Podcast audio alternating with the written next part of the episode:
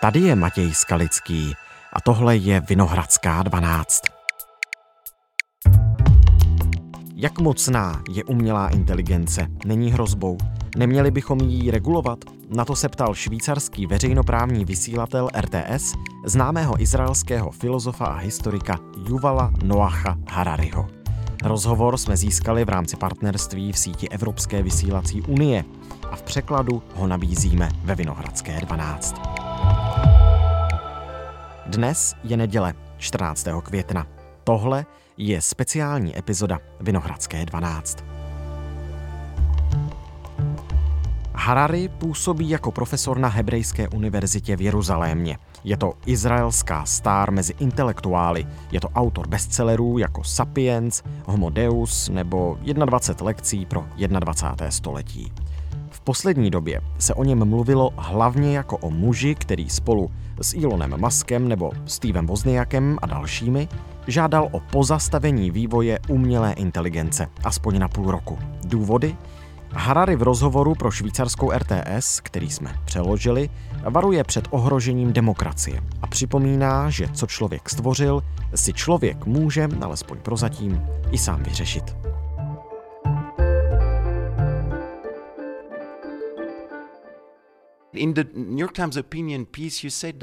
Ve svém článku v názorové rubrice amerických novin The New York Times jste řekl, že by lidstvo mohla zahalit opona iluzí, kterou už možná nikdy neprohlédneme, nebo si ji dokonce ani nebudeme vědomi. Co tím máte na mysli? Hrozí nám, že ztratíme kontakt se světem kolem nás?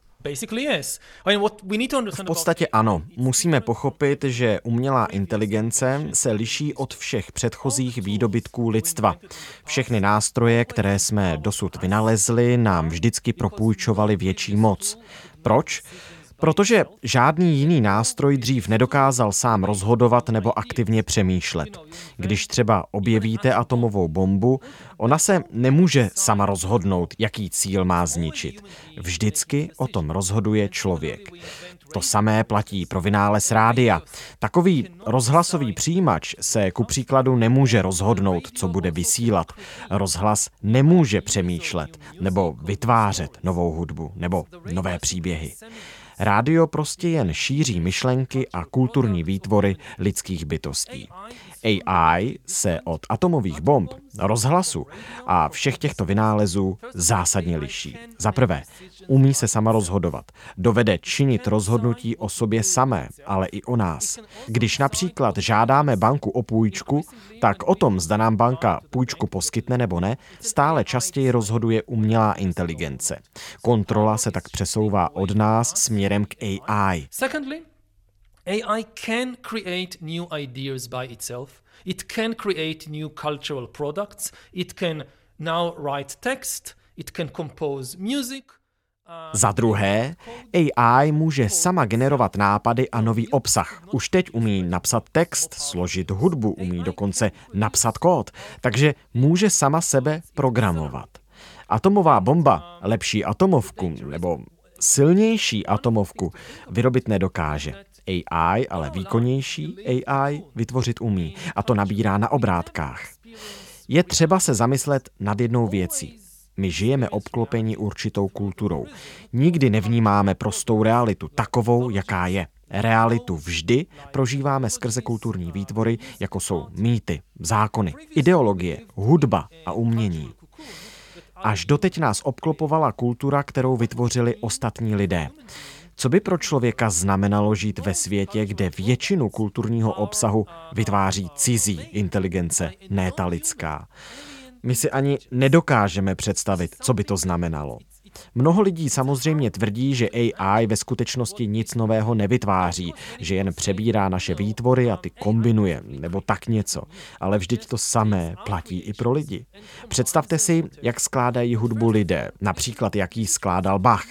Když člověk vytváří hudbu, tak taky nikdy nezačíná od nuly, vždycky vychází z předchozí hudební tvorby.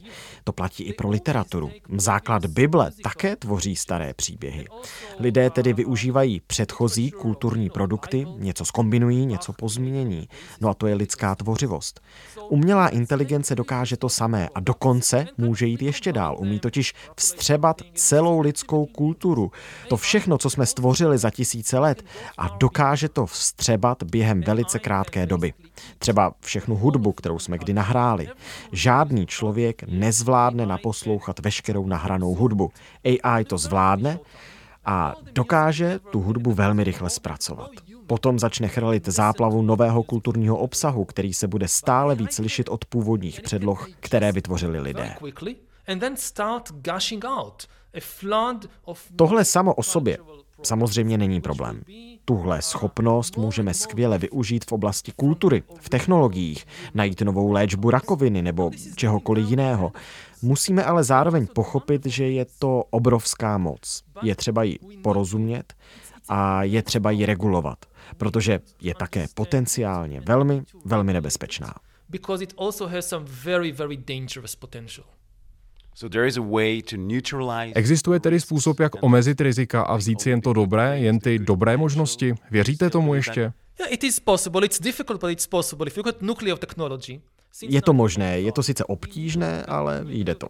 Vezměte si třeba štěpení jádra. Od roku 1945 víme, že jaderná technologie může zničit lidskou civilizaci, ale může také vyrábět velké množství levné energie a různě nám pomáhat. Abychom omezili nebezpečí nukleární války a zároveň využili pozitivního potenciálu jádra, vybudovali jsme obří mezinárodní systém. Nevíme, co se stane v budoucnu, zvlášť teď, když tu máme ruskou invazi na Ukrajinu a podobně, ale dosud, dosud to fungovalo. V oblasti umělé inteligence je potřeba udělat podobný krok. Můžeme využít různých pravidel a předpisů. Základním pravidlem by mělo být, že kdykoliv s AI komunikujeme, musíme vědět, že se o umělou inteligenci jedná. Zamysleme se nad budoucností demokracie.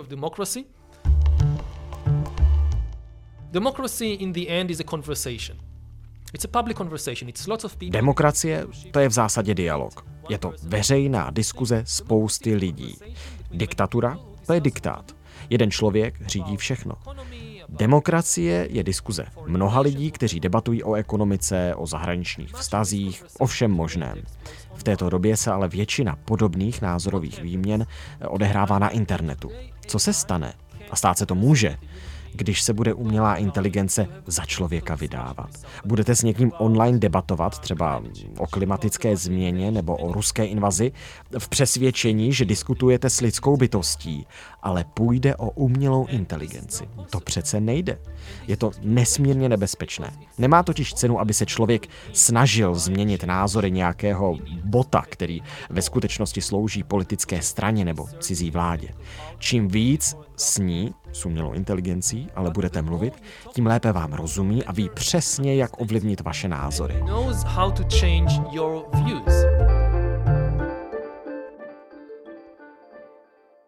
You know, in, in the last 10 years with social media, dnes už víme, že posledních deset let se na sociálních sítích bojuje o pozornost lidí a algoritmy dokáží pozornost lidí upoutat, což vede k nárůstu projevů nenávisti, hněvu a ke strachu ve společnosti. Tyto algoritmy sociálních médií nicméně dosud neuměly vytvářet obsah. Vybírali jen to, která videa, které texty vytvořené lidmi vám ukáží. Nová umělá inteligence dokáže obsah sama generovat. Umí s lidmi dokonce navazovat osobní vztahy. Pokud tedy nezavedeme nějaká omezení, bude to konec demokracie. Protože na internetu budete diskutovat s AI, ale nebudete vědět, že to AI je. Znamenalo by to konec diskuze ve veřejném prostoru. Potřebujeme tedy velice jednoduchou, ale ne snadno zaveditelnou regulaci, která povede k nutnosti oznamovat lidem, že přichází do styku s umělou inteligencí. Stejně tak by se Twitter, Facebook a podobné platformy měly zbavit botů vydávajících se za lidi. Dnes se hodně debatuje o svobodě projevu na Twitteru a Facebooku, ale botů by se ta debata týkat neměla, protože ti svobodu projevu nemají. Svoboda projevu je lidské právo. Není to právo umělé inteligence. Prvním krokem je tedy donutit Ilona Maska na Twitteru, Marka Zuckerberga na Facebooku a všechny ostatní, aby se botů zbavili. A pokud je na své platformě povolí, pak musí při jakémkoliv kontaktu s člověkem nejprve přiznat, že jde o AI, že se nejedná o člověka. To vede k otázce, kdo vlastně jsme jako lidé. Stroje v nás teď vyvolávají iluzi, že dovedou myslet. My to dokážeme taky. Když s vámi teď mluvím, procházejí mým mozkem jonty draslíků a elektrické impulzy, stejně jako když strojem a jeho obvody procházejí elektrické impulzy. Jaký je v tom rozdíl? The difference is, as far as we know, humans are conscious, AI isn't. Ten rozdíl, jak víme, je v tom, že lidé mají vědomí. AI ho nemá. Nejde tu o inteligenci. Lidé si často inteligenci a vědomí pletou, přitom jde o dvě rozdílné věci. Inteligence je schopnost řešit problémy, například jak napsat text nebo jak složit hudbu. Jde o řešení problémů. Vědomí vytváří pocity, pocity smutku nebo štěstí, vnímání bolesti a radosti. U lidí je inteligence s vědomím propojená. Často řešíme problémy prostřednictvím vlastních pocitů, takže eh, si to pleteme. Jenže tyhle dvě kategorie se liší. Počítače jsou dnes v mnoha oblastech inteligentnější než my, ale nemají ani špetku vědomí. Co víme, tak nic necítí. Dokážou nás porazit v šachu, dokonce nás mohou překonat i ve skládání hudby, to je možné, ale necítí smutek, necítí radost, bolest ani potěšení. A proto jim nenáleží etická a politická práva, protože v etice a politice nejde v důsledku o inteligenci, jde o utrpení. Cílem etiky je zabránit trápení, osvobodit lidi a možná i jiné tvory právě od utrpení. Proto tu probíhá velká debata například o právech zvířat, protože zvířata mohou pocitovat utrpení, mohou pocitovat bolest, mohou pocitovat smutek, takže by měla mít nějaká práva. So they should have some rights. And computers, they don't feel anything. Umělá inteligence a počítače necítí nic. Když zničíte počítač nebo zničíte robota, je to možná porušení práv člověka, který je vlastní, ale vůbec se nedá mluvit o tom, že by ten počítač trpěl. To je ten hlavní rozdíl. Proto nemají počítače politická a etická práva. Samozřejmě, že pokud v budoucnosti počítače získají vědomí, tak všechno se tím změní, ale tam ještě nejsme. Nic nenasvědčuje tomu, že by počítače směřovaly k rozvoji vědomí. Ano, mají inteligenci, v mnoha oblastech jsou dokonce inteligentnější než my, ale nic necítí.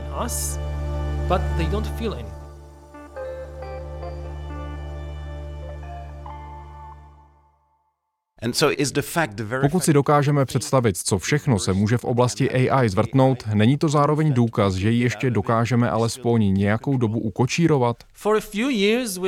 Zatím ji máme pod kontrolou, ale ne na moc dlouho, proto musíme jednat rychle a rozhodně a regulovat AI dřív, než začne ona omezovat nás.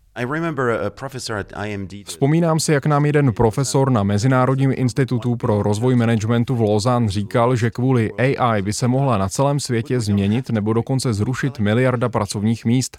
Nemusíme to ale dopustit, máme na výběr. Můžeme určitou činnost delegovat na AI, ale nemusíme. Máte pocit, že si uvědomujeme, že tahle možnost volby nám stále zůstává?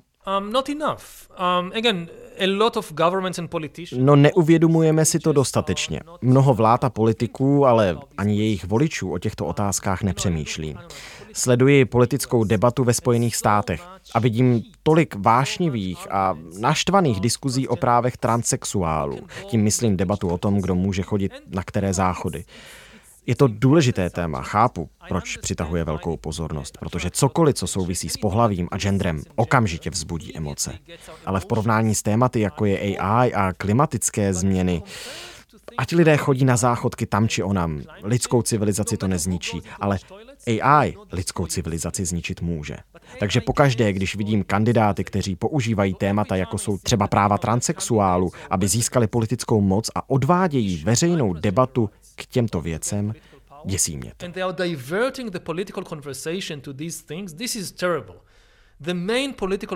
Hlavní politická diskuze by se dnes měla týkat AI, změn klimatu a dalších témat, která ohrožují naši existenci. Musíme se na tyto otázky zaměřit a když to uděláme, budeme mít nadále možnost je ovlivňovat, například i v oblastech, jako je trh práce. Dalším nebezpečím je, že lidé, kteří stojí v čele revoluce AI, uvažují v termínech technologického determinismu. Tvrdí, že tahle technologie se bude vyvíjet tak jako tak, že když se o její rozvoj nezasadíme my, udělá to někdo jiný. Tihle lidé nechápou nebo nechtějí pochopit, že máme na výběr, že si můžeme vybrat, jakou technologii vyvineme a jak ji využijeme. Stačí se podívat na 20. století, na technologie, jako je rádio, jako jsou vlaky, jako je elektřina. Některé země, třeba nacistické Německo, budovali totalitní režim a jiné, podobnými technologiemi, vybudovali demokracii.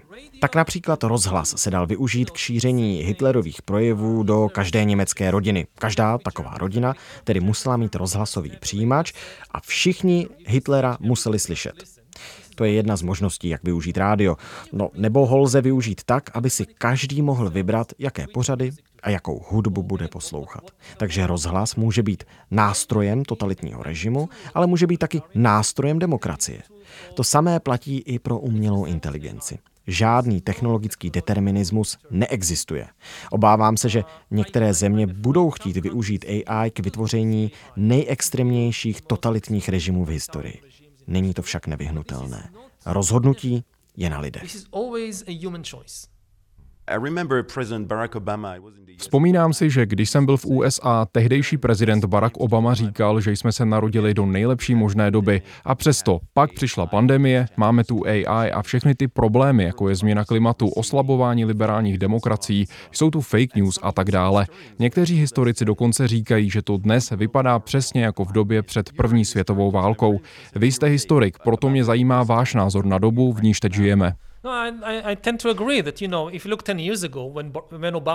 Souhlasím s tím, že v době před deseti lety, kdy byl Obama prezidentem, jsme sice řešili spoustu problémů, ale i tak to byla asi nejlepší doba pro lidstvo. Samozřejmě je velký rozdíl mezi tím, když se řekne, že to byla dokonalá doba a tím, když řeknete, že se lidé měli lépe než dřív. Všude byly obrovské problémy, ale bylo to lepší než jakákoliv předchozí éra v historii.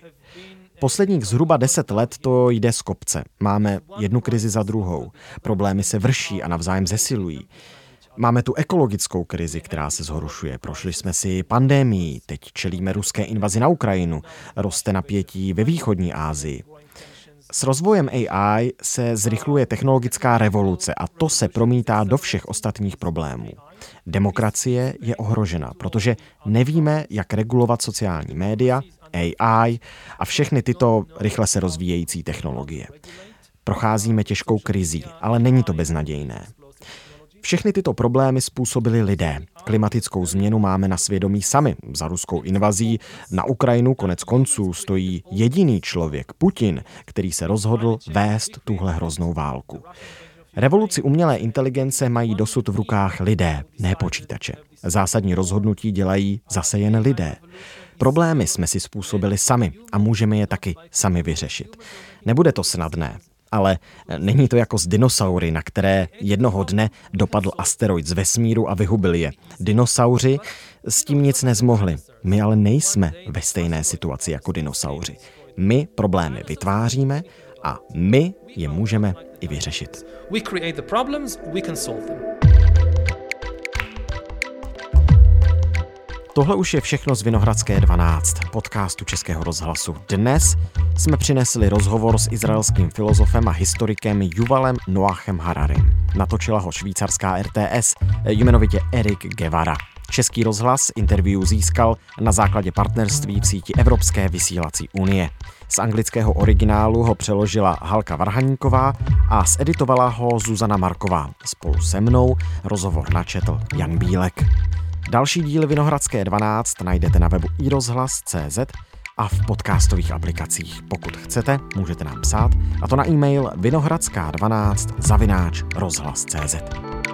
Naslyšenou zítra.